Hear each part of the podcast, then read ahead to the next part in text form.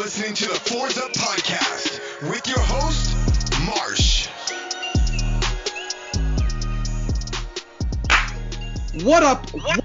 What up, Canes fans? It is the Fours Up Podcast. It is Tuesday, July 14th, and it is a beautiful day to podcast. As always, it's your boy Marsh, and as always, I am joined by the one and only God's favorite child, my wonderful producer and co-host Jordan Nelson. Jordan, how are we feeling today? Oh, I'm. I took a bow just barely, just so you know. Thank you for that magnificent introduction. Yeah, I, I, I don't I don't know where I was going with that. I don't know if I was feeling the spirit, but I I am just so excited for this episode because we have two of my favorite people coming on today. We got Gabby Urrutia coming on first, and then Roman Kane coming on after that. And so I am hyped. I am hyped. We have so much to get to. I wanted to address two things first, um, and we're going to talk about this in the show. Okay, first off, good news. Good news first.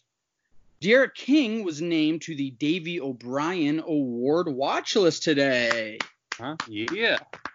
Yay! He's so good.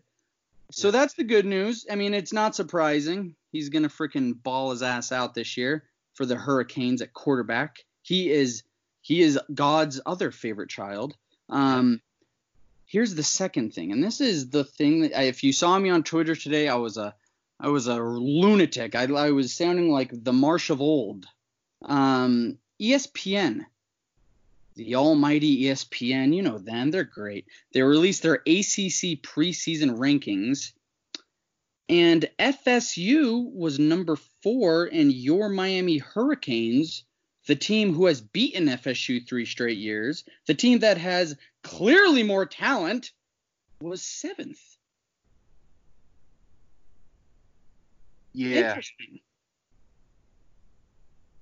dude. when I think about that, my mind is just flooded with all the normal middle school insults that you can't say anymore. You know? It's like it's like I thought this was ESPN. I thought they were smart. no, no, they're apparently they're not. apparently they're not at all. Oh my gosh. Yeah, I so I want to we're going to dive into this a little cuz I'm so flabbergasted because it's so and they were ranked I I think they were ranked ahead of North Carolina too. Now that's just stupid.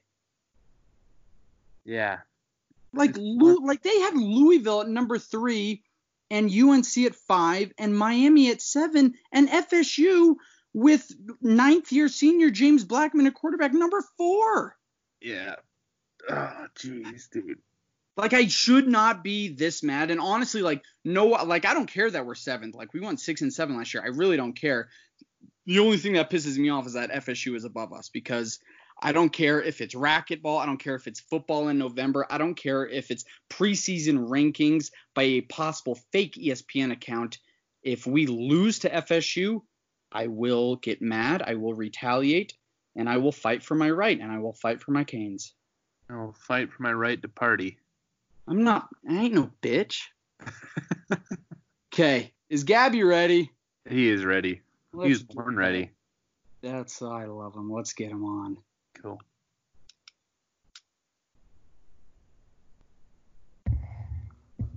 Gabby, what's up, man? Hey, what's going on, guys?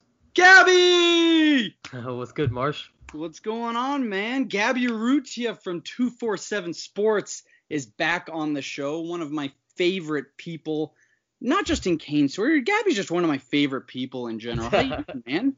I'm good, man. I'm good. I got no complaints right now, honestly, man. I'm uh, I'm doing all right. How are you guys? How are you guys doing? We're good, man. We're good. Hey, so We're last, Gabby and I are getting ready to become college graduates. Yep, yep. That's exciting, exciting. man. Praise the Lord, man. Yeah, man. We've had, we've had extensive conversations about how long we've been waiting for this day to come. Ex- Dude, we were having that conversation like last April. Yeah, exactly.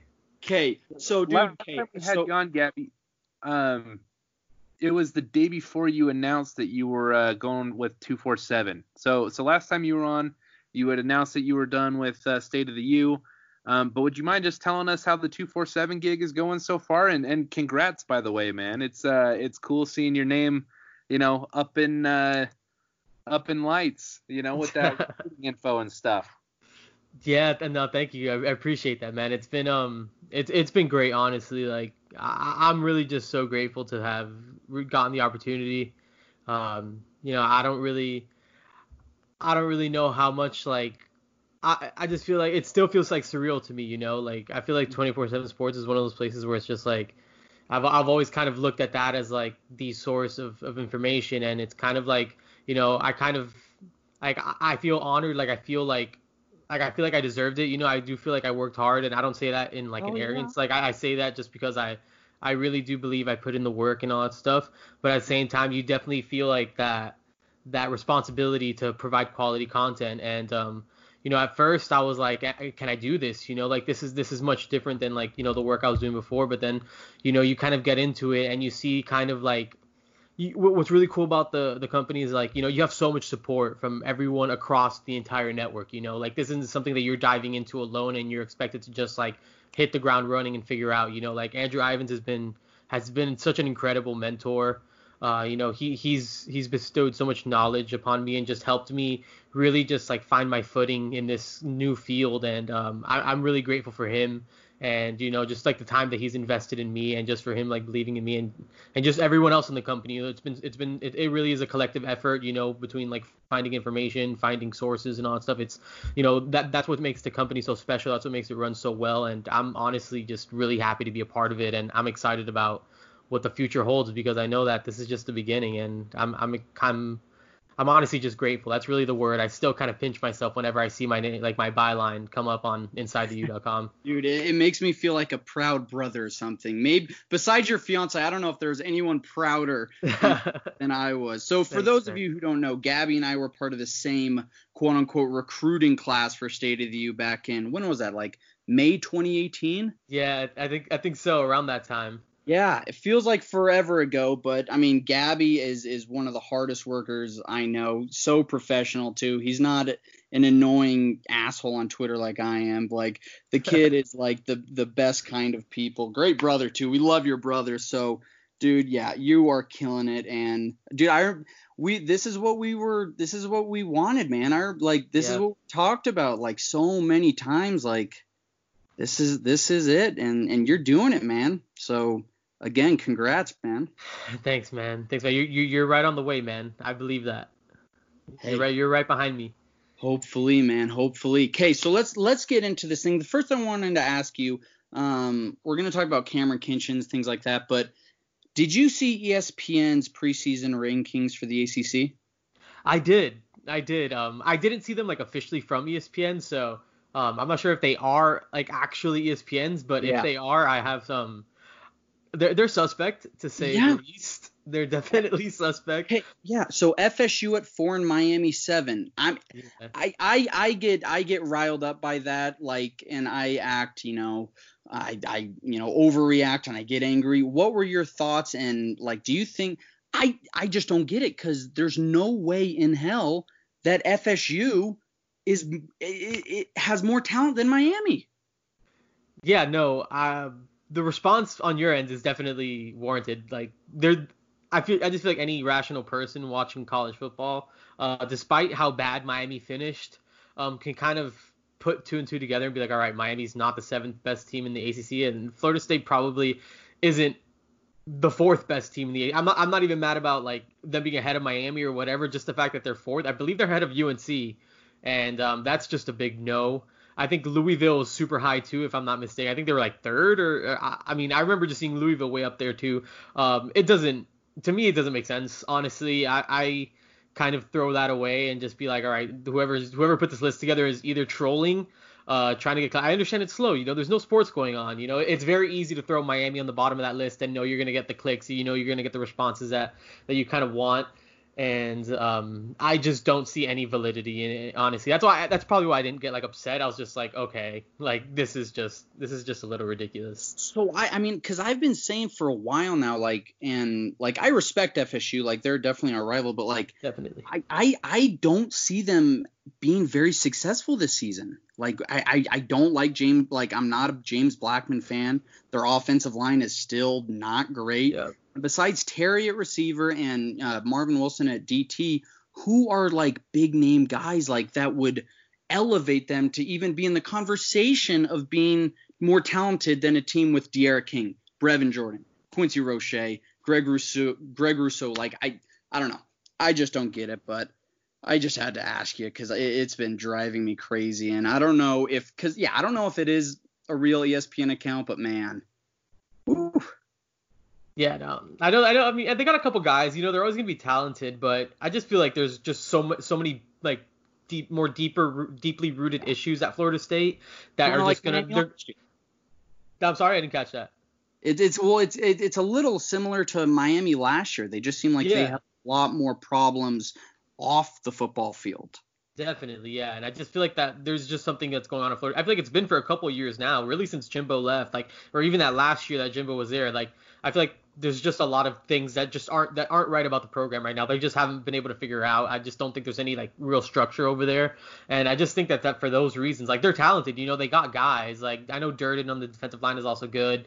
You know, they got they got LeBourne, they got the transfer from Texas A&M, they got Sante Samuels, but still, like it just feel like like there's talent there, but it just it never seems to like really come together. I definitely don't see them being um, a top seven team in the ACC. I don't think anyone in their right mind would believe that Florida State is better than the other what eight teams in the ACC. There's just it's just not going to happen. Well, and and I have all these FSU folk just going at me say, well, FSU's actually supposed to be better this year. I'm like, in what world? Like, I I, I just okay, whatever. Let's move on. Okay, Cameron Kinchens. I am stoked, Gabby. I am so excited. I love this kid's film. Um, I love, you know, he's a playmaker, but great tackler as well. He's everything that you want in a safety. What do you think this means for Miami's 2021 class, their future at the safety position, and how do you think he will fit into, you know, the Miami defense? Yeah, uh, Cameron Kinchens is a is a huge addition, and I think I think the fact that Miami won yet another battle over an SEC program, I think that that just speaks volumes to kind of like where Miami's at right now on the recruiting trail. You know, this is a this is a kid that a couple cycles ago might have might have slipped away to Auburn. You know, we would have seen probably seen the same situation with Romello Brinson, see him maybe take off to a Texas A&M, maybe take off to a Georgia, but Miami's doing a really really good job of of kind of keeping these kids home. So I think that Kinchens is a huge addition to the class.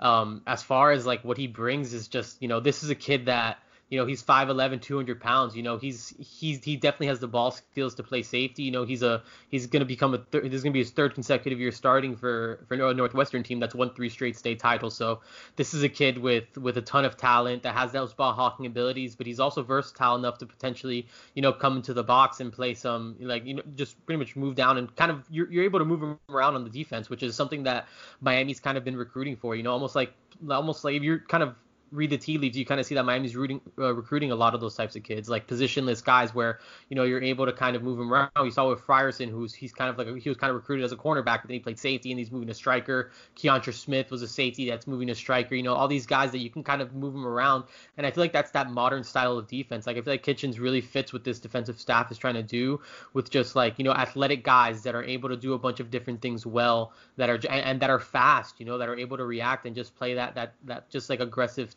style of defense that that Manny Diaz likes. So um, yeah, I think that uh, I think Kinchens is a great addition to the secondary room. I think he fits in really well with the with the rest of the group of guys over there. I think like you know, like I said, he's so versatile, and I feel like a lot of those guys are like we, we're talking about Avantae Williams this this class, and you know we're talking about him as a guy that could potentially drop down and play slot. You know, he's a guy that that could be so electric in so many different places in the secondary, and I think Kinchens is just another one of those types of guys where th- there's just the, the the possibilities are are endless, especially once you get him into a college system, and you know you you continue to develop him, and you get him with David Feeley and stuff. I just think that he's one of those guys that you know, just just brings so much to a defense. And then you throw on his leadership skills and and just all of that, and you have a really really good defensive back in Cameron Kinchens. I really believe that this was a, a huge get. Yeah. So we've uh, on the podcast we've heard him described as having Jaquan Johnson's leadership ability but better ball skills. How do you feel about that comparison? Oh yeah, I think that's fair. I think that's fair. I mean, again, he's a kid that's intercepted 13 passes at, at Miami Northwestern. You know, there's a kid that's playing you know, one of the best divisions in, in the state of Florida. You know, he's playing 5A football and he's doing it extremely well. Um, yeah, that I think that's I think that's very very fair. I mean, the leadership characteristics. He's kind of like a, a show don't tell type of kid. He's a kid that go that shows up to work every day. He works ex- extremely hard.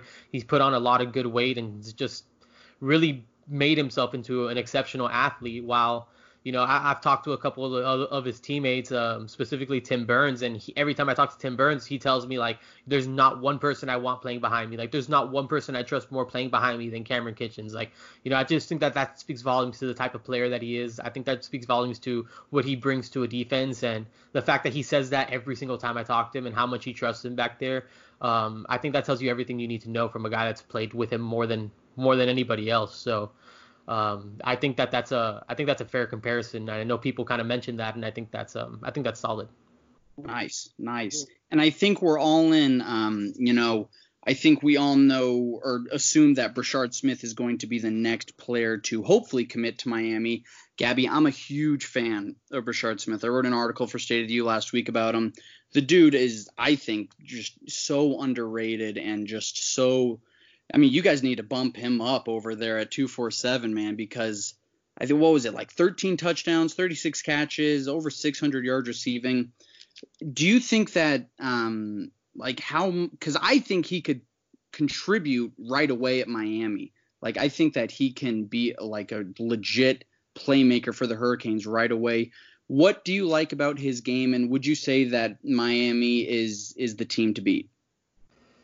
Um, at this stage, yeah, I think Miami's sitting in a pretty good spot. Uh, I know Florida's still working hard to to kind of bring him back into that class as a as a former Gator commit. Um, but yeah, I think Miami definitely has to like where they're at right now. As far as his game, yeah, Marsh, um, this is a this is a really talented kid. You know, he's one of the fastest players in the state. I think he has a, a four. He's he's timed at four four in the lasers, so this kid has blazing speed he, he is a three star, but you know the way I kind of describe that is, is as the old saying goes goes down here, a three star in South Florida is a is a four star anywhere else.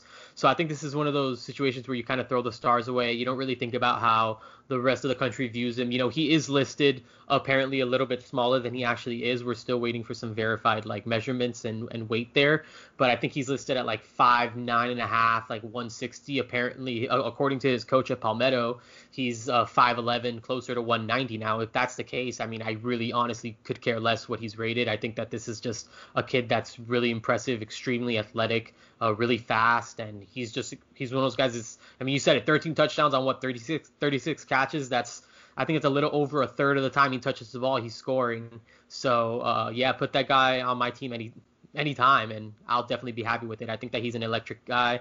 Uh, you know, kind of listed as an all-purpose. Well, he was listed as an all-purpose back, mm-hmm. a guy that you know like I feel like I, I, believe it was Tyreek Hill that was also a running back in college. You know, this is a kid that could really do a lot of different things. Like it's one of those guys you, you just put the ball in his hands and he'll find a way to make a play. I think that's a good way to describe Brashard Smith. Not saying he is Tyreek Hill, but you know he flashes the elite speed. He flashes the ability to just do it all. You know, be able to carry the ball to the backfield, catch the ball from the slot. I think that this is a I think this is a really talented kid that Miami would be happy to have in this class. Would you say? Would you? I mean, because I mean you he could really drop that commitment note at, at any moment right now. Would you what what do you think the timetable is right now? What do you think Canes fans are looking at? If you had to guess. If I had to guess, um, I spoke to him a few weeks ago, and he just he gave he just told me soon. Uh, I'm not sure what to make out of that soon because soon to these kids could be. It obviously wasn't within the two weeks that I spoke to him, so it wasn't that soon. Um, I think by the end of the summer, like at the end of these summer months, I think it's um I wouldn't be surprised to to see a commitment from him, uh, just based off like you know what I what people are hearing, what people are talking about.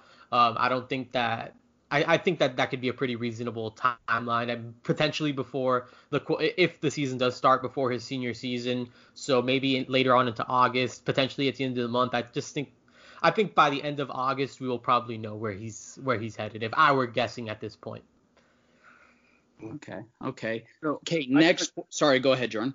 So I got a question for you, Gabby. Um, so there there's been a lot of buzz around some of the the five star guys that we are in the mix for. Um, specifically James Williams, Mason Smith, uh, Leonard Taylor, Jake Garcia, and Jason Marshall. Um, if you wouldn't mind, I'd love to hear you rank those guys in terms of uh, like who you think one to five the most likely to commit to Miami. So your first one would be the most likely to end up here. Fifth would be who you think we have the worst shot at. Okay. All right, I could do that. Um, my one and two um are almost like I feel like a one A one B because I, I I don't really really know who to put on top of the other, but I do feel pretty good about Miami. Like out of the names that you mentioned, I feel probably the best out of these guys, and it would put I would put James Williams and Leonard Taylor. I think those two would probably be one A one B just because um I think James Williams is. I mean, he, he's he's publicly said it. I mean, he, he just wants to see Miami win. I think really that's all it comes down to. I think if Miami has a good season, as we're anticipating, um, especially with the fact that so many kids are already staying locally, I think James Williams is. Um, it, it, I think it's a possibility if Miami takes care of business and does what they need to do. And I think the same goes for Leonard Taylor. And I still feel pretty good about Leonard Taylor. I feel like every every passing day, I feel like a lot of people are becoming more and more confident that Miami really is actually a player here. So the fact that I feel good about Leonard Taylor and I'm willing to j- group him with James Williams, I think says a lot about kind of the ball being in Miami's court at this point. I think it really is up to Miami which one of these if they land these guys. I just think if they go out there do what they need to do, I think it's I'm not going to say it's likely. I think it's um I think it's at least possible that uh one or potentially both end up in the class. Uh third, I'm going to go Jake Garcia.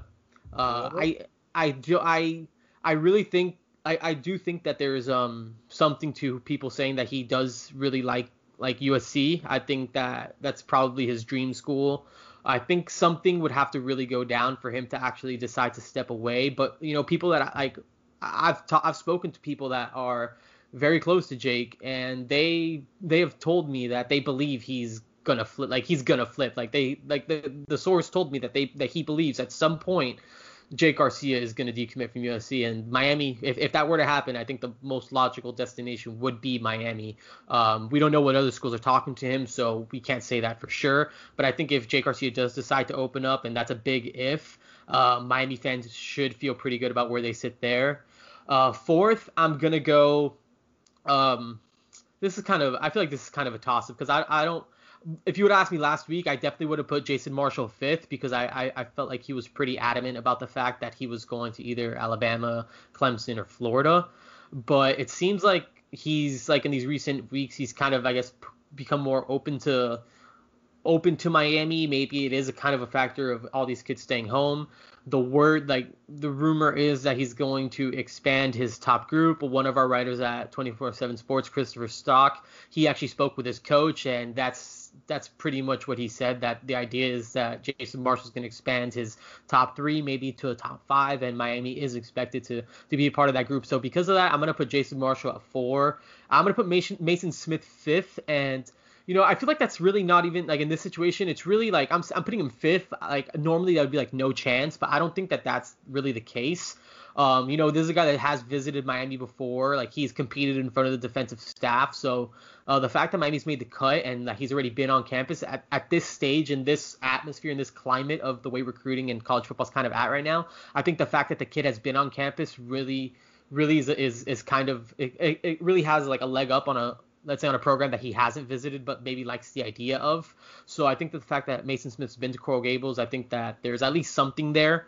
Um, but at the end of the day, he is uh he is from Louisiana, and LSU is off a fre- is is freshly off a national championship, and um, LSU gets what they want in Louisiana, and uh, they want Mason Smith. I think it's um I think it's all but certain that he probably ends up uh with a, uh, committing to to the home state Tigers. I just can't imagine Miami beating out LSU for for an in-state product like that at this stage, especially one so highly touted. He's okay. good, man. I love his tape. Yeah, I mean they're all they're all good. I mean I want them all to come to Miami, especially. Yeah. I, I I I'm still I I still just I'm still confident that he makes that flip. Okay, so you and I both wrote a piece on this little uh, more recruiting news. Three-star offensive guard Ross Masuli uh, yeah. from SoCal, Mater Dei High School in uh, Southern California, put the Miami in his top five yesterday.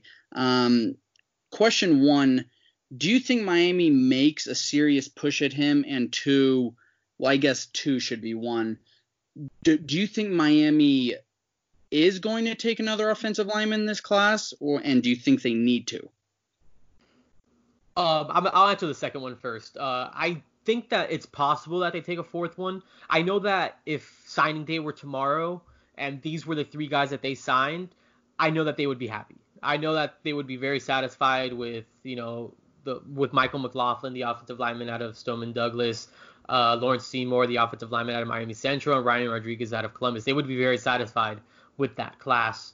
Uh, I think a fourth guy would have to be someone that is really just, you know, how Pat Riley calls his free agents like the a, a whale, like mm-hmm. you know, like he, like uh, it would have to be a whale. It would have to be. I, I think it would have to be a Tristan a Tristan Leigh. Um, I think it would have to be someone of that caliber. I'm not sure if they're gonna go take a fourth because you, got to remember Miami's at sitting on 17 commitments right now. You know the, yeah. the number the numbers are are getting a little tight uh, at at this stage. You know especially with so many targets that that they still uh, hope to to really get after. Um, so I think if they do take a fourth, it's it's really going to have to be one of those type of guys. Are they going to take a, an interior lineman from California that hasn't played football in a year because he he after he transferred from Cathedral Catholic as a sophomore, he had to sit out last year before due to the California transfer rules before landing at at Mater Dei now as a senior, and we still don't even know if there's even going to be a high school football season. So is that going to be the fourth guy you take? I'm not saying the kid's not talented. Um, I think he's I think he's he's he was like first team All State as a sophomore. This is this is a this is a talented kid, no doubt. But are you gonna are you gonna do that? I'm honestly not 100% sure at this stage that they're willing to do that. Um, I could be wrong. Things can change. You know, this is a very fluid situation with everything going on right now. Um, but if I if I were a betting man, I would not I would not um, anticipate Ross Masuli being in this class. You know, he also has other programs that are really going after him. He's a West Coast kid that has USC in there, Hawaii, and he's very proud of his of his heritage. If you look, if you just look, just scan through his social media, I think that those could are probably be two two legit uh, options. And then Michigan and Alabama. So even if that were the case, you're gonna have to beat out some big boys that that are are really going after him for a West Coast kid. So well, I um, I mean, part of the reason why I want I, I want him just because I've wanted a Polynesian and a Samoan like at Miami for so long, yeah. and I know Ross is a is a big Samoan. Those dudes are just monsters. Okay, Gabby, let me let, let me ask you one more question. And this is for on the current roster. So you were at spring practice, and I and we may have asked you this last time uh, you were on. Is the Jaylan Knighton hype real? Because I am the biggest fan of him. I think he's going to have a great freshman season. But I want to ask someone who was there, looking at him, you know, in person on Greentree. Is the hype real for him as a freshman? Yeah, I think um I think Jaylan Knighton is a really really talented kid. I don't think there's any doubt that um you know the the hype is uh I mean I'm not sitting I'm not gonna sit here and say the kid's gonna like pop off for for seven eight hundred yards as a freshman, but I do think that um I just do think based on the fact that he was healthy and uh, you know those four spring practices became a, a lot more valuable. Like it seemed like a very limited amount at the time, but it definitely became more valuable uh, knowing that they weren't going to get any more at all. And um, so I think that uh, I think that he's a guy that could really make an impact behind Cam Davis. I think one of those fr- uh, did I say Cam Davis? I'm sorry, Cam Harris. Um, I think that he's going to be one of those guys that really gets some gets some workload behind him as a running back too. I know him and Don Chaney are really competing. Don Chaney looks big too, but I think Knighton is is really really talented. We saw what he could do at Deerfield Beach. I mean, this is a kid that when he was committed to Oklahoma as a I believe as a junior, I was like, man, like it really sucks that that Miami can't can't land a kid like this. And then you know you fast forward a recruiting cycle, and here he is enrolled and and uh, early enrolled at your program. So uh, I'm a big I'm a big Jaylan Jaylan Knighton guy. I think that he has a I think he has a ton of potential. And you know we it, again it was only four practices. You know how it is, Marsh. We see a pretty limited uh, amount of that. So I can't tell you that I've seen Jaylan Knighton pop off, like rip off like a bunch of like huge runs or anything like that. I wish I could. Um, I could just see how he moved, and I think he moves really well. Uh, I can I can tell you what the word is around the program, and the word is that he's he definitely has juice. So I, I think that we I think you know we're we're gonna see him play, and uh, I I wouldn't be surprised if Jay, the Jaylan Knight hype was in fact real, and he ends up being a really quality player for us for the next three years. Run, rooster, run, baby, dude. I, I, I I I mean, people don't realize how hard. I mean, he's the second leading rusher in Broward County history, and he was playing against Yeah. Like the the biggest schools and the the best teams in the state of Florida. Rushed for over 5,000 yards, four four speed. I'm just I'm um I'm all about him. But Gabby, bro, thank you so much, man. Thank you so much for taking the time, and you're you're always welcome on the show, brother. And when I'm in Florida in a few weeks, we, we better link up, whether it's at practice or uh, shenanigans. Absolutely. Oh man, I'm I'm down for those wings again, man. Yeah, I, dude. I, I, I've been I've, I've been raving. craving those bad boys. I will, Yeah. man. And congratulations to you guys for. I know you guys are doing really well with this podcast. I saw you guys have climbed up the the college football rankings with these with this podcast acro- across the Apple Podcast rankings. So um, I'm very proud of you guys. I'm happy to be a part of this. Hey, man, it's it's a team effort, brother. But yeah, love you, man. Thank you so much for All right, coming on. man. Take it easy, Thanks, guys. Gabby. See you, man. Absolutely. Cool. So we're uh, running behind with Roe, so I'm I'm gonna hurry and get him on just so we're not keeping him waiting. Okay. Roe, what's up, man? Yeah, how's it going? Hi, Ro. What's up, Marsh? Nothing much, man. We got Ro from my fellow writer at the State of You and also from the Orange Bowl podcast. One of my favorite Orange Bowl boys, my bad. One of my favorite people on Canes Twitter. How you doing, brother? I am doing great. So happy to be with you guys. I thank you for the invite. And uh, yeah, man, it's raining up this way pretty hard, so uh, we'll we'll deal with it. But it's South Florida. It's typical for this time of year, right? Sunny with a cloud chance of showers mid-afternoon. So that's exactly what just happened. Yeah, man. I'll be there in a few weeks. I'm I'm looking forward to it.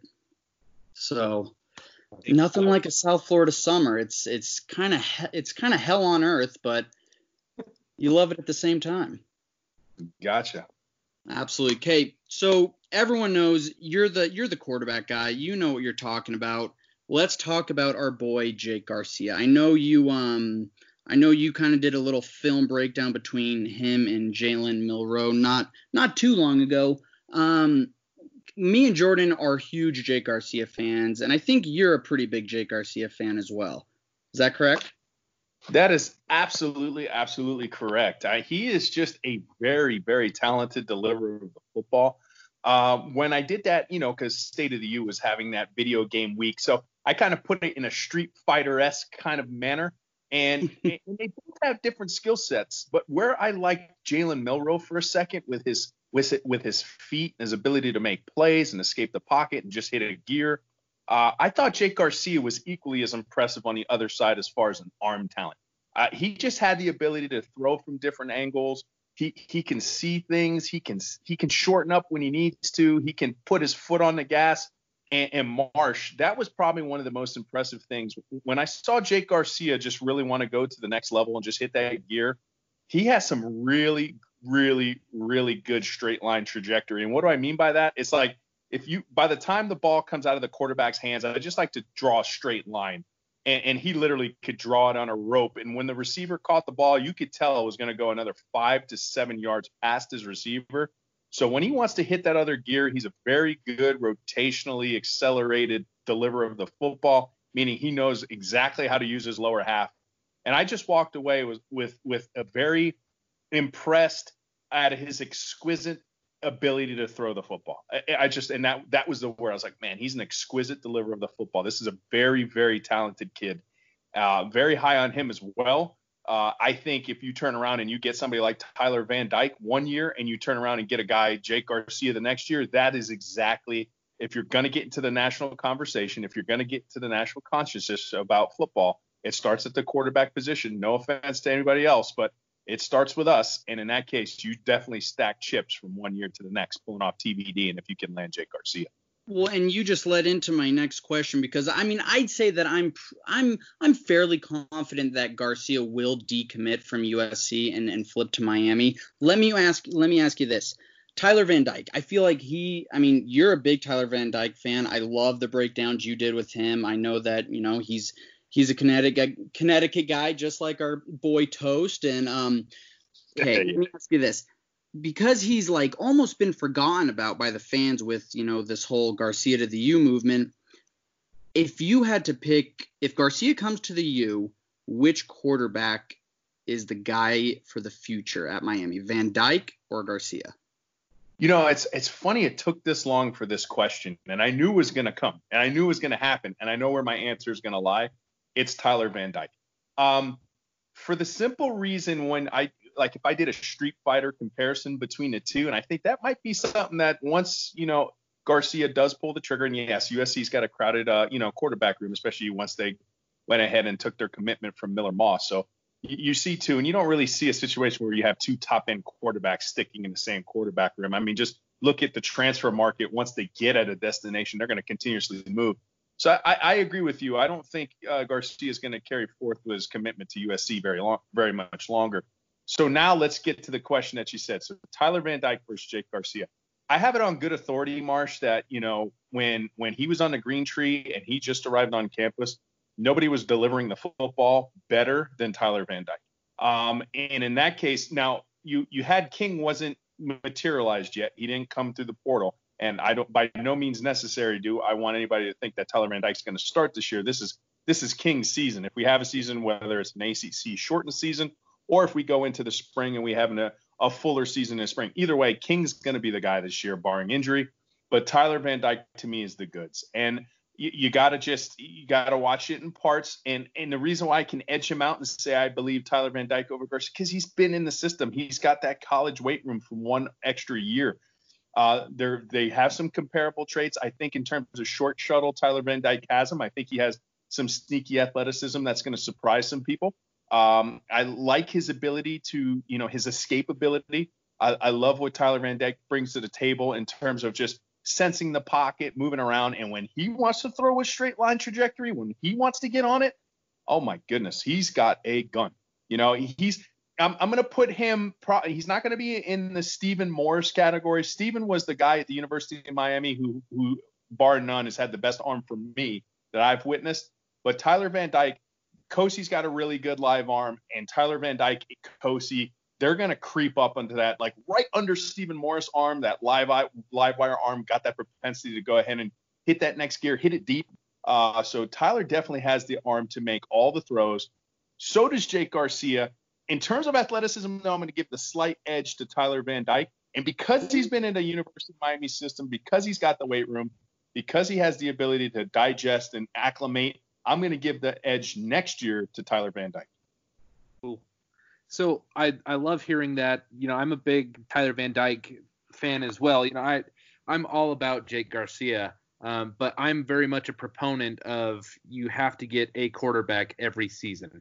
Um, and and I'm gonna ask your help right now. I need you to chastise the Miami fan base for for saying that we do not need to take a quarterback because of Tyler Van Dyke. I just I hate the idea of that. You know, there there's so many things that could go wrong no matter how good Tyler Van Dyke is, we need a quarterback this year in this recruited class. I'll chastise the Miami fan base for you. Here you go. Seven pounds. All right. What am I? What is seven pounds? That's the amount of pressure you need to break your collarbone. You could just ask Tony Romo about that. All right. It, these guys, they're one freak accident away. I've seen it way too many times. I mean, the year that you basically had Brad Kaaya thrust into that, you had a freak Greentree accident with Ryan Williams and his ACL, and there you go. You're only one injury away. You're always one injury away. And and here's the thing, and I kind of put it in in a piece where I wrote for the State of the U. As much as I can sing superlatives about quarterbacks, the one thing without being in the quarterback room with them from a day-to-day basis and only getting like second-hand information, you never know what's going on upstairs. You really don't and and you can have a guy just lose confidence. I'm not going to say it on the quarterback perspective, but just look at what happened with Bubba Baxa, right? This is a consensus top kicker. Next you know, something's creeping up in his head. He's not performing well. He needs a fresh start. I wish him all the luck in the world. But you had your kicker of the future. Everybody said he was a kicker of the future. The mind is a battleground. He kind of lost it there a little bit. We also had a Fiegel situation, and it could go ahead and it can manipulate a quarterback's mind as well. They got to be the most superior mental athlete on the team. They have to be checked in at all times. They they have so much information being thrown at them at a, at a second, at a you know a nanosecond. These guys got to process information, and if their mind's not right, it's next man up. So besides the injury that I told you to, very simple to go ahead and snap a collarbone. Now you add the mental component. Yes, you need a quarterback every year. Let them fight it out. Let them, let them, you know, I'm a very meritocratic person. I mean, if there was one thing from the Al Golden era that I liked, I did like the fact that he he had this system where like, hey, the person who earns it deserves it. And at the quarterback position, no different, bar none. That's the person that needs to earn it the most. Let Garcia, Tyler Van Dyke, and Kosi. I mean, Kosi can still be there too. So you know what? Let them all go and, and let them see. Let the best man win. But that's what you're going to need at the University of Miami. You can't you can't perpetually spin this wheel where we're just going to rely on okay, Tyler Van Dyke leaves and Jake Garcia is going to be the pronounced starter next year because now you're marching on a guy with zero experience. It's very very rare to win national championships like that, especially at the U. And I want to preface this, and, and I hate I, I don't want to take any backlash from this, but this isn't like a loaded everywhere else team. You can expect a, a phenom like Trevor Lawrence to come in. Like literally, Trevor Lawrence can't win a national championship unless he has that supporting cast around him peppered with like elite level NFL talented dudes. I mean, that's where I'm at. So for Miami to succeed, they're going to have to build it slower, a little bit slower, and they're going to have to have a quarterback who's battle tested. I don't want to see a situation where we keep listen, Jarren Williams for everything that happened, he was a first time starter when he went and played against Florida. You saw how that went. You can't keep relying on these first time starters here at Miami. And even if Tyler Van Dyke wins the gig next year, he's a first time starter. You got to get, you got to stop that perpetual wheel of marching out rookie quarterbacks. Yeah, and, absolutely. To piggyback on what you're saying, like even so, let's let's follow that thread. If you know Tyler Van Dyke wins the starting job next season, um, and even if he plays good, like fast forward to the end of the year, so he's coming back as a redshirt sophomore, um, but then Kosi and Tate are gone. So if we didn't take Jake Garcia this year, it's only him and Peyton Matocha in our quarterback room. Like I don't I don't like that at all. No matter how good Van Dyke is, I don't I don't just want it to be him and Peyton Matocha back there. Hey, don't hey don't doubt Matocha. I've always I'm not, not hating. I'm just it's a numbers game, man. Yeah, and the numbers, and you're absolutely right. After that year, if Tyler Van Dyke wins the job, you're you're thin again at the quarterback position. So you need to listen anybody who wants to debate you don't take a quarterback every year, you you just you, you're missing the boat. You you really are. You need to just keep taking quarterbacks every year. Now, you you might get away. Listen, if you have the guy, okay, and Miami hasn't had the guy in a long time, but if you have the guy and you know you have the guy, maybe the next year you take a quarterback that's you know your developmental guy. This is a guy that has a lot of upside that you believe in that you know, fits in on the roster, you can go ahead and convince him to get there, get better, and maybe it's his job two more years down the road. Okay, you know, but you still got to take a guy, you know, yeah, yeah. and then the following year you get the the guy again. You know, it's just there's a level of the guy. Uh, in this situation, though, absolutely, boys. I, I, I think I think it's very prudent for Miami to go ahead and and try to put all eggs into uh, Garcia especially being Rhett Lashlee's first quarterback guy at why he's the offensive coordinator at University of Miami. That's a big statement if he can land somebody like Garcia.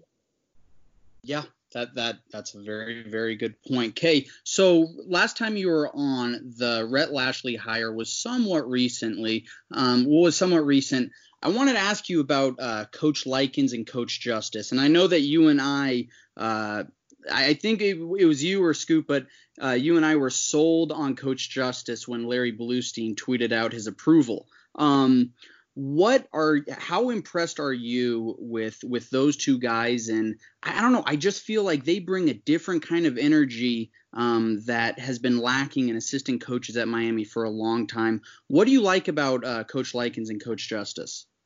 Well, the commonality there right off the bat, Marsh, when you talk them, by the way, they both have offensive coordinator experience. So you want to talk about guys who who are battle tested, those two guys are. And I think Larry, when he sung the superlatives and was very, very animate and happy when Miami announced Gary, has Justice not proved it? I mean, just look, you turn around, you get Isaiah Walker to come down, and every single guy, depending on what publication you read, he's nailed a blue chip offensive lineman. Like every like that, he's got the Midas touch. He's hot. He was known to be a good recruiter. He's known to relate to the kids, and he's proven it. Then you turn around and you get somebody like Likens. He's doing really well as well. The the buzz around the streets is that he's kind of connecting with the kids as well. And and I'll go back to my initial point. What I'm very thrilled about is not only do you have Rhett Lashlee who has his ability, but now you got Justice and, and these guys they're they're no they're, they're no strangers to the spread. And and that's a big deal. I mean, this is a guy who played just as played for West Virginia, and then turns around. He's he's a spread type guy, you know, so he um, understands it. And, and that's important. That's important for these kids to have that language. It's going to be different. It's not Enos anymore. Enos is like a, a defunct German. You know, it's a very harsh, dissonant sounded. Looking at it on field, I'm trying to make it a very like a visualization that it just it looked like it sounded. Now you're going to have this nice little slick new language, and it's it helps that these guys call plays, especially in spread systems, and they're versed in them. So I'm very happy that Miami. They, I think they really, really, really did well on that on those coordinator hires or those assistant hires. I really, really did. Cool. So, yeah, yeah. As, I, as I mean, I've, I've, been so impressed with them. Sorry, go ahead, Jordan. I, I was just gonna say, you know, last time we had you on was was February 18th. Uh, so the the Rhett Lashlee hire was was just about a month old. Um, I, I wanted to ask you if you've had any new impressions in the last four or five months, uh, just from watching tape. Is there is there anything, uh, any new information or new takes that you have that have been percolating? Um, great question. Honestly, the, just caution Miami Hurricane fans in terms of Rhett Lashlee will use the RPO game, and I don't know if I said this back in February, but when I went back and watched him tape, he's going to use the extension of the RPO and the quick perimeter passes like it's a run. And I, I can hear it now. They're going to be like, oh, we're not running the ball. We were running the ball good, and now we're passing. It's a numbers game with Rhett Lashlee. And if you have those guys on the perimeter, it's like a toss play. I think Miami fans, it would behoove you now, listening to me, I will tell you, when you see that quick bubble on the perimeter, that is a toss in Rhett Lashlee's mind, that is a toss. He is okay with that. And if it's, it, he'll leave it to his receiver and his wide receivers on the perimeter, block your one guy, make your one guy miss, and a big play will happen. I mean, to an extent, Enos had that happen. I remember Mike Harley's first touchdown ever at the U was of that variety. He just got a simple mm-hmm. bubble off an RPO and he scored. That's what you do with Miami kids in space. And I remember going back and highlighting that video and saying, this is what you need. Now, if you look at it and say that was a quick toss to your speedy wide receiver or speedy, you know, quote unquote halfback, then you're going to get a better, you know, realization of how Rhett Lashlee likes to attack you. He likes to attack you with numbers. Uh, this isn't going to be some. I don't think it's going to morph into some sophisticated kind of run game. Like I'm thinking like San Francisco when they when they had Harbaugh. It was a very creative run game. I don't think we're going to have that. Uh, Rhett Lashlee also does like to get into his bag. You know, he's going to have his core plays, he's going to have his core principles, and then from week to week, you know that they rehearse a couple plays that they're specifically trying to attack the defense that they have. So you're going to see some creative wrinkles when it's not just going fast. I was very impressed. Uh, they actually uh, was it the game against Memphis? Yes, there was a game against Memphis. Used 12 set personnel, meaning the one running back and two tight ends, and he just had a play that just caught my eye initially. He put two tight ends he put them out into the field. He let them. You, you're thinking that they're going to block. They basically faked the bubble. The tight ends open by like 20 yards. High school open. That's what I mean by getting into your bag. He used his personnel. He caught Memphis off guard. I thought it was a very, very slick play. So he's going to get into his bag as well. Um, and, and, then what we've all been clamoring for, and this this is redundancy in the state of the redundancy redundancy department, but it's going to go fast. It's going to spread out. It's going to go fast. It's going to make things easy for these guys. Um, and, and to kind of parlay off that, this is perfect amongst this COVID season um, because it is not a very overly complicated offense. Even now, you haven't heard, even when they initially got the playbook, you haven't heard what you heard in the past that people are struggling with it, right? You haven't heard that yet. At least I haven't. Maybe you guys can correct me. And that's good you know, like it's the same gentleman. It's the same thing when Manny Diaz came here. You were inundated with rules with Mark D'Onofrio. You he talked week to week at nauseum about mental errors, mental errors, mental errors. The system gave you paralysis through analysis, right? It was too complicated. And when you don't have the hours that the NFL can pour into it, a system that's a lot more simple on the offensive side of the ball you're going to see how much faster that they played year one with Manny Diaz coming off of. You're going to see the same thing coming off of Enos. These guys are just going to play faster, not thinking, they're reacting. And that's what Miami needs. They absolutely need this. So those are my three new takeaway points from Rhett Lashlee. The fact that it's simple and it's going to actually help when you're having this COVID season and practice time is, a, you know, is a, is a limitation. Let's be honest, it's it's limited right now. It's an extension of the run game. You know, just when you look at those quick perimeter passes, and I think yeah, there was one more, but I tried. So there you go.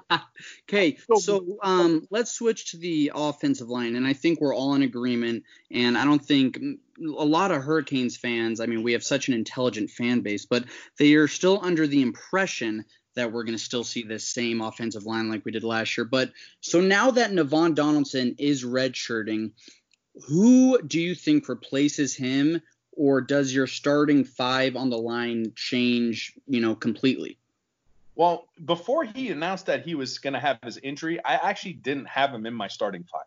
Uh, and I think this is a smart defi- uh, decision for him too to heal up off his injury. Uh, this is a system too, and I'm, I'm, not taking a shot when I say this, but because of the tempo, because of the humidity, I, you got to be a little light on your feet. And if you have a propensity to kind of pack on some pounds, especially coming off like a knee injury, I don't think this system would have did him any favors until maybe a following year, another year into rehab and rehabilitation. So I'm going to go on record now. And when I announced my starting five before he announced he was out, Navaughn Donaldson wasn't in it. So obviously I'm going to go ahead and default. You know, we we got to, you know, it's it's funny. We we lost to Jarren Williams and we got a different type of Jay Williams. So that's who I'm going to go ahead and pencil in at left tackle until proven otherwise. Uh, I, I, think you know people forget this name, but I, I was kind of high on him before he left the program and came back. But I have Cleveland Reed doing some damage. Uh, I, I, really do. Uh, I think this is somebody that people forgot about, but he's a blue chip kid when he initially came in. I think we're solidified on who the center is going to be, right? Corey Gaynor. Uh, and then at this point, I, I, I just don't think I know they were messing around with a line, but I don't I, I don't think people fully appreciated uh, were appreciative of the fact of how good Jakai Clark was last year. I mean, he was a he was like a good he was a good umpire, right? You didn't hear his name a lot, and and that's what you want as an offensive lineman. Your offensive lineman's like a good umpire in baseball. You don't know their name when they're doing a good job. When they're doing bad, you're gonna hear it, right? You knew who your left tackle and your right tackle on the Miami roster was last year. There was a reason for that, but you didn't really hear Jakai Clark's name often. And I think Jakai Clark could probably go ahead and he's just too much of a banger, too smart. And then I I, I think I Scaife is too talented. Uh, I didn't think he did a bad job at right tackle. So that's kind of where I am. You're almost looking the same thing, but you're starting tackles that started against Florida last year. I don't have them initially in penciled into my starting five. Now, uh, in terms of the right tackle, I know he was coming off some hand injury, so that's going to play dividends. See how he, he bounces back from that because he I know from a source. He was battling with a hand injury last year. So we'll see what happens there. Hmm. Okay, so we have one more question each. So this is an off the wall question for me, Rose. So I mean, I mean, I, am a huge OBB fan. Been listening for a long time. I've been on the show a few times. Love you guys. And so whenever I go on a long road trip, I always go back and listen to you know one of the interview guy or hangout sessions that you guys do with former players. My favorite one was with Malik Rosier. Um, how did you? What did you take away from that interview? Because I know that he. I mean, it. I mean, it was pretty revealing at times, and and you kind of came away thinking man, we I really gave this guy kind of too hard of a time. At least that's what I was thinking. What did you take away from that interview with Malik, and how do you like view his time at Miami, and also how do you view Mark Richt and how he handled that situation?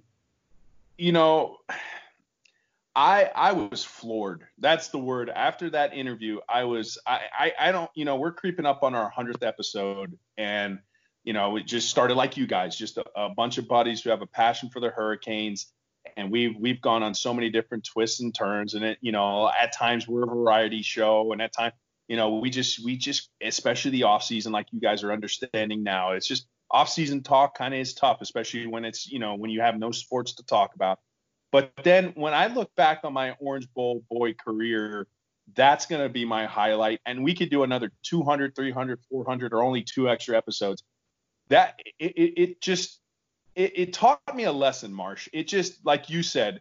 I, I mean, I was a quarterback, you know, guy. I was writing for Insight, and I'm literally picking apart film And I wasn't shy about it. Like, listen, he missed this, he missed that.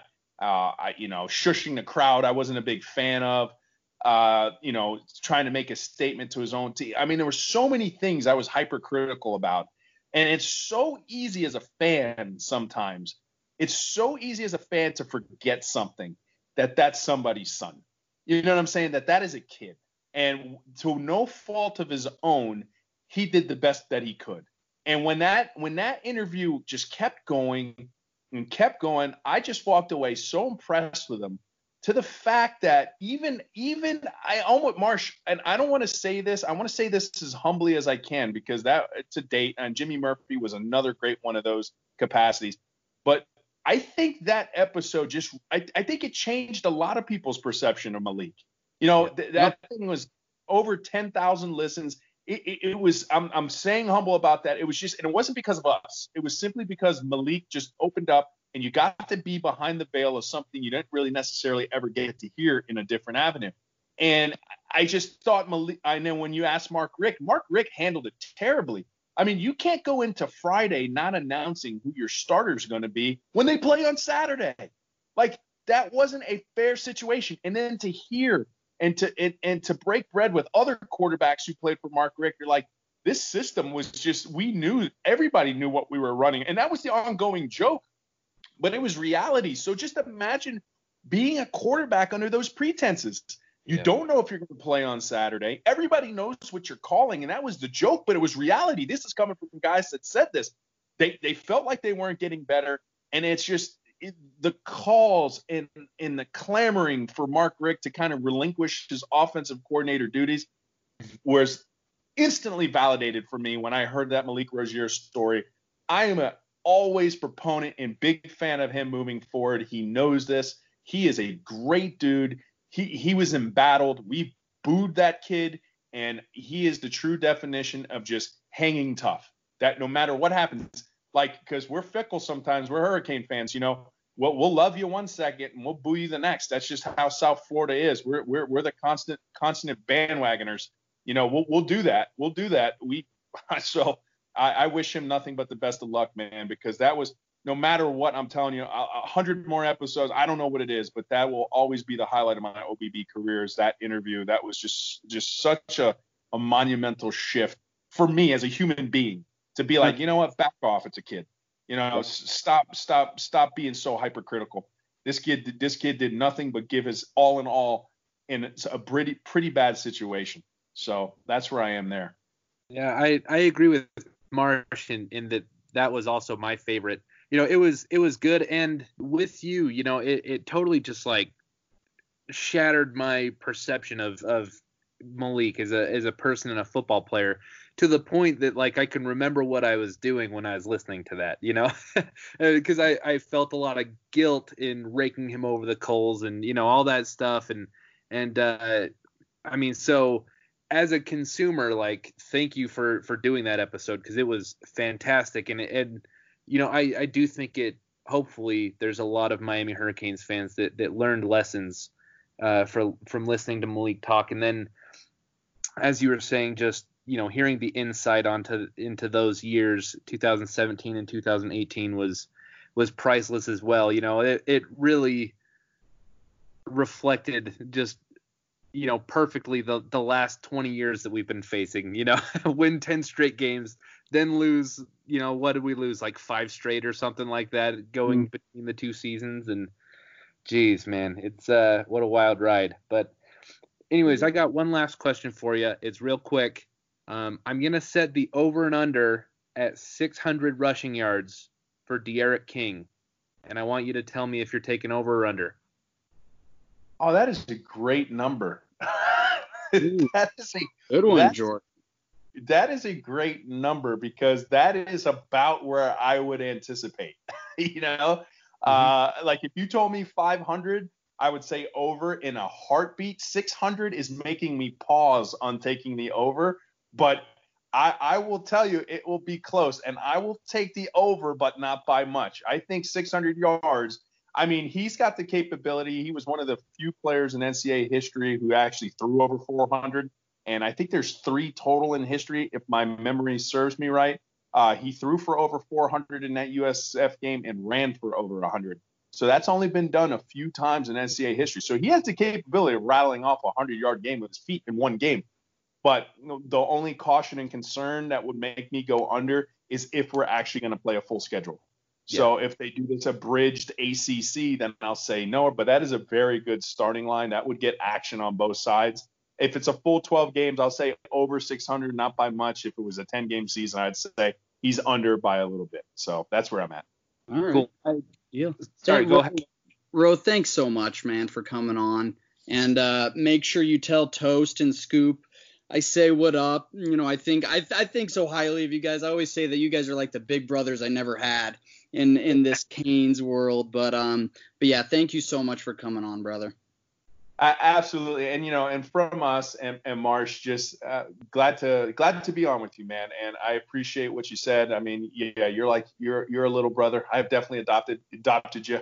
You uh, mean a lot to me. I don't know if you know this, and I, you know, my heart, you know, is with you uh, in your endeavors. I wish you, Jordan, all the best of luck. You know, you you know, you're you guys do something special in your own right. You guys do it very very well. When people ask us, man, we always recommend too, because we, you know, we're all family uh, we at the light of the at the end of the day, we're all Hurricane fans, and you know we we pull for each other. There's never any, any animosity in terms of that. We don't we don't roll that way, and it's just been one wild ride. We go up together, we go down together, and we just try the best. But glad to see you out here, buddy. Uh, love you guys, and uh, you know thank you thank you so much for having me on. I appreciate it. Yeah, Absolutely, thanks, brother. bro. Love you too, man. All Yeah. right. Yeah, thanks, man. Cool. Dude, That Ro just is the makes me- greatest. That dude, that that that's one of my favorite episodes ever. Those are two of my favorite people, Yeah. and not just like in Canes Twitter, but like just that Yeah. like I've met. Like the, Roe is so, he he's such a good man, and and Gabby's like a brother to me. On that like. Roe's really tall too. I remember when I met him for the first time. I'm like, wow, you're you're huge. I was so like I was like intimidated. Yeah. But like the dude has like a heart of gold and he knows what he's talking about when it comes to football. that I, I think uh, both those things are very apparent just talking to him. Um, you know, you can, at, at least to me, like that when he when he talks on, on a personal level, it feels extremely genuine. You know what I mean? Um, and, and then uh, of course you talk to him for five minutes about football, and and you uh, suddenly have self confidence issues about your own knowledge of football. So, Oh, Bro, I think I know like a little bit and then I go watch his like film breakdowns Yeah. and I'm like, wait, what? Like Yeah. what is that? Like what are you talking about? Like are we even watching the same sport? Yeah, yeah, I, I feel you know sometimes I feel like a like a true sports geek or like a football head, you know, just watching uh, quarterback film, and then uh, you know I'll, I'll be a little high on myself and be like, oh yeah, I could do this, you know, and then you hear Roe talk about you know you can you can tell just from talking to him that he's watching totally different things than I do. Uh, you know what I mean? Yeah. He's like talking about the lower body like acceleration and how it's turning and stuff and I'm just like, you know what? I I didn't even know that was important. So Dude, Yeah. on it like I on it like I loved and I knew I was gonna love this episode. We were talking about it earlier today. Like I and I it met all my expectations. Just the way and I'm so happy I asked him like the Rosier question because that was that just like made my heart happy. yeah, dude, that was such a good episode. Definitely, I mean, everyone, if you haven't heard that Malik Rosier episode of the Orange Bowl Boys, definitely do yourselves a favor. And you know, Ro didn't really plug his own podcast, but just listen to the Orange Bowl Boys anyways. But definitely listen to that episode. Yeah. 'Cause it, Well, and, uh, and they've also done. I mean, they've also the Jimmy Murphy one is incredible. I loved the Braxton Berrios one just because I love Brax. Brad Kaaya was great. Like they've had some really really good guests, and we need we need to get on. We need to get Toast and Scoop on. We, you know, it would be fun if we just did like a roundtable episode, just the five of us one night.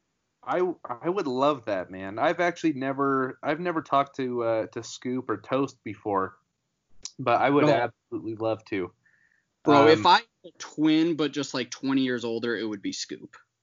yeah, I, I love- love him, and I love Toast. Oh, they're just so great, and they've been so kind to me. I remember when Roe first invited me on the show, um, Orange Bowl Boys. It was last summer, and it was it was when I was like getting fairly known, you know, by the Canes Twitter and everything. And I'm like, wait, what? You actually want me to come on the Orange Bowl Boys? Like, Yeah. Wait, what? I think I was on the same show as like Gino Torretta.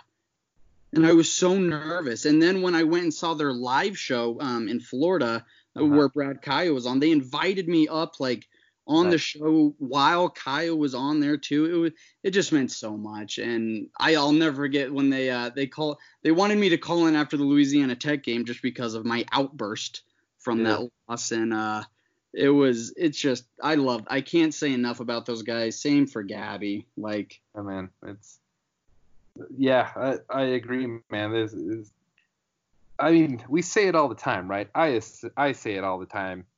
Just we're surrounded by so many good people in what we do, and Yeah. uh, dude, episodes like this are a good reminder of that, and you can't just help but feel extremely grateful. You know, like.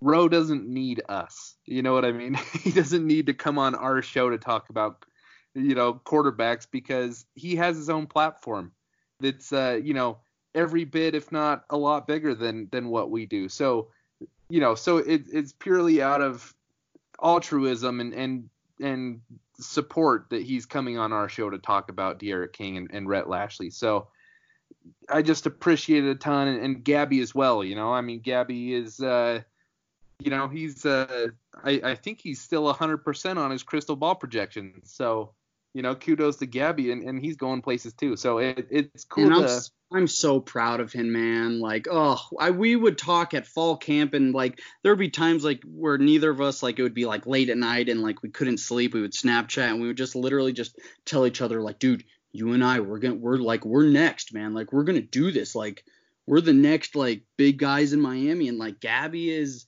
is making it happen, man. And hopefully I can follow in his footsteps. But I'm so proud of that kid and and just what he's doing and so happy he's getting married and I'm just so happy. yeah. Like that Makes was you- that that was honestly I I'll declare it favorite episode ever. Dude, it was definitely uh yeah, it, it's definitely worthy of that of that description, man. It's uh good people and and good chats, you know. You can't ask for more. That's that's why we we got into the podcasting business, you know what I mean? It, it you can't ask for something more than talking about sports with good people for your job, you know. Yeah. Like and and that's why um you know that's why I love the way that we are like we get to we don't just ask these people like just info info info okay goodbye but like I mean like we actually like talk to these guys like actually like Gab I love Gabby and I love Ro like like these like they're actually like f- my friends that like I've met and like I can actually like talk to them like human beings not like we're robots like just searching for recruiting gold mines and um, you know, quarterback mechanics. It's like we actually talk about more than just football, and that was very, very kind of Roe at the at the very end. I, I he he uh, he was said some very nice things after my father passed away. Gabby, I mean, literally right after I sent the tweet, he he texted me about 30 seconds later, and and he would check up on me all, every other day, and Yeah. ugh, two of the best people, out there. Good Two people. of the best people. we are lucky, man. We're we're lucky that uh that we get to associate with some good people and and uh, talk sports with them. Yeah, could you imagine if like we just like were somehow just like UCLA fans or like Cal fans? Like that would suck. Ugh. I'm so damn proud to be a Miami Hurricane fan. Yeah, man. It would suck to be a Cal fan, dude. Yeah. Like there are actual people out there who are fans of like Nevada or Colorado State. Like those poor bastards. like they don't they don't realize even though we haven't been great, like it's still just like I love just like hanging out on Twitter and just talking with Canes fans. And like last night when we did that Zoom call, like the six of us, like Yeah. I had a blast. Yeah, dude. It's good stuff. Dude, imagine great. being a Florida State fan and just knowing that you support evil. Well, and then also, you know, I mean, not only that, but like you, you probably mi- you're probably missing like 13 teeth. I Yeah. mean, you're married to your first cousin. Um, it, it, there's a lot of baggage that Yeah. comes with being an FSU fan, and just the fact that they suck. I'm still. oh, now you just got me fired up about the whole ACC thing. Dude, There's no way. There's You know, no picture- way on God's green earth that an actual college football writer believes that FSU is better than Miami right now. Actually, there is one person um on Twitter, an actual writer. I said he can come on the show because I want to help him. He said FSU has a better. De- he said FSU has the best defense in the ACC. oh, ugh. Uh, On what earth? Like, what is he smoking? Nothing good, obviously. If he comes on the show, let me know if we have him on. Let me know who it is before we have him on, and uh, I, I will be polite and supportive, but I, I will definitely, definitely be in his ear about that. I it, it's just like I mean, it, you, all you have to say is Greg Rousseau, and we already have a better defense than FSU. Yeah. I he he. No. Ugh. So I, I picture stupid. every. I, I don't live in Florida, you know. I, I picture every FSU and UF fan pretty much living in the the same house that like Bobby Boucher lives in. yeah. That is my perception. That is my perception of, of Florida State and Florida fans. it's I like I just ugh, they're so ugh, they're so stupid. Like people talked. I mean, I, it's just I'm just we're just so blessed that we are actually smart and know football. Like I have FSU fans, many FSU fans saying that they that FSU is better than Miami. It's just like like I like I'm not afraid to admit it. Like Florida is far better than Miami, but like if you're a Florida State fan, just admit like it's okay to admit Miami's better. We may win by 40 this year. Yeah. Like they just don't they don't seem to realize and they seem to forget that we that they that we have D'Eriq King, that we have Rousseau, we have Brevin FSU killer, we have Wiggins FSU killer, we have we have Lashlee, we have Roche like they have two players. They think that Norvell is going to come in. Is did I miss something? Is he bringing a good quarterback? Is he bringing a decent offensive line? Is he really like what the hell do they think he's bringing? He's got nothing. Dude, the only way that FSU could actually be better than last season is if he brought the entire Memphis roster. Yeah. Uh, Because they'd still Memphis suck was better because than it's FSU and they deserve nothing but pain. Yeah. But I dude, I think this year they like they will not be good. I would No. at, at best I think they get seven wins. At It- best. they're in free fall right now, man. They it does not look good. I Deion mean- Sanders, one the greatest player ever to come out of Florida State, who still is very involved with the program. His son chose FAU over Yeah. FSU. FAU. They he chose Willie Taggart, the guy who just got fired over Okay. prime time's alma mater. And they and FSU doesn't have a quarterback. Like I think they have like a true freshman, but like I think they're about to lose their uh, quarterback commit to Bama. So I mean, like they can't do anything to stop it because they're not going to win. What are you going to do? Like they're bankrupt. They live in like it like five. I just remember when I was living in Tallahassee. That was the hate. That was like the Dalvin Cook era. That was the Jameis Winston era. FSU was like the king of college football, and just to see how far it's fallen, it's it's even more incredible than Miami. Like it, just because it's gone so quick. I mean, you had guys like Jalen Ramsey, um, Derwin James, Dalvin Cook, Devonta Freeman, Jameis Winston, Kelvin Benjamin. Now you don't have Dick. yeah. We just went to from a happy place to a really dark and angry Marshall place. But I'm right. Like I'm right, aren't I? Yeah, no, of course you're right, man. Like what do they think? Uh, like what did like we? I think we had like 18 sacks against them last year, and they're bringing back their that whole line, and we got better on the line. Yep. We may kill James Blackman, the poor bastard.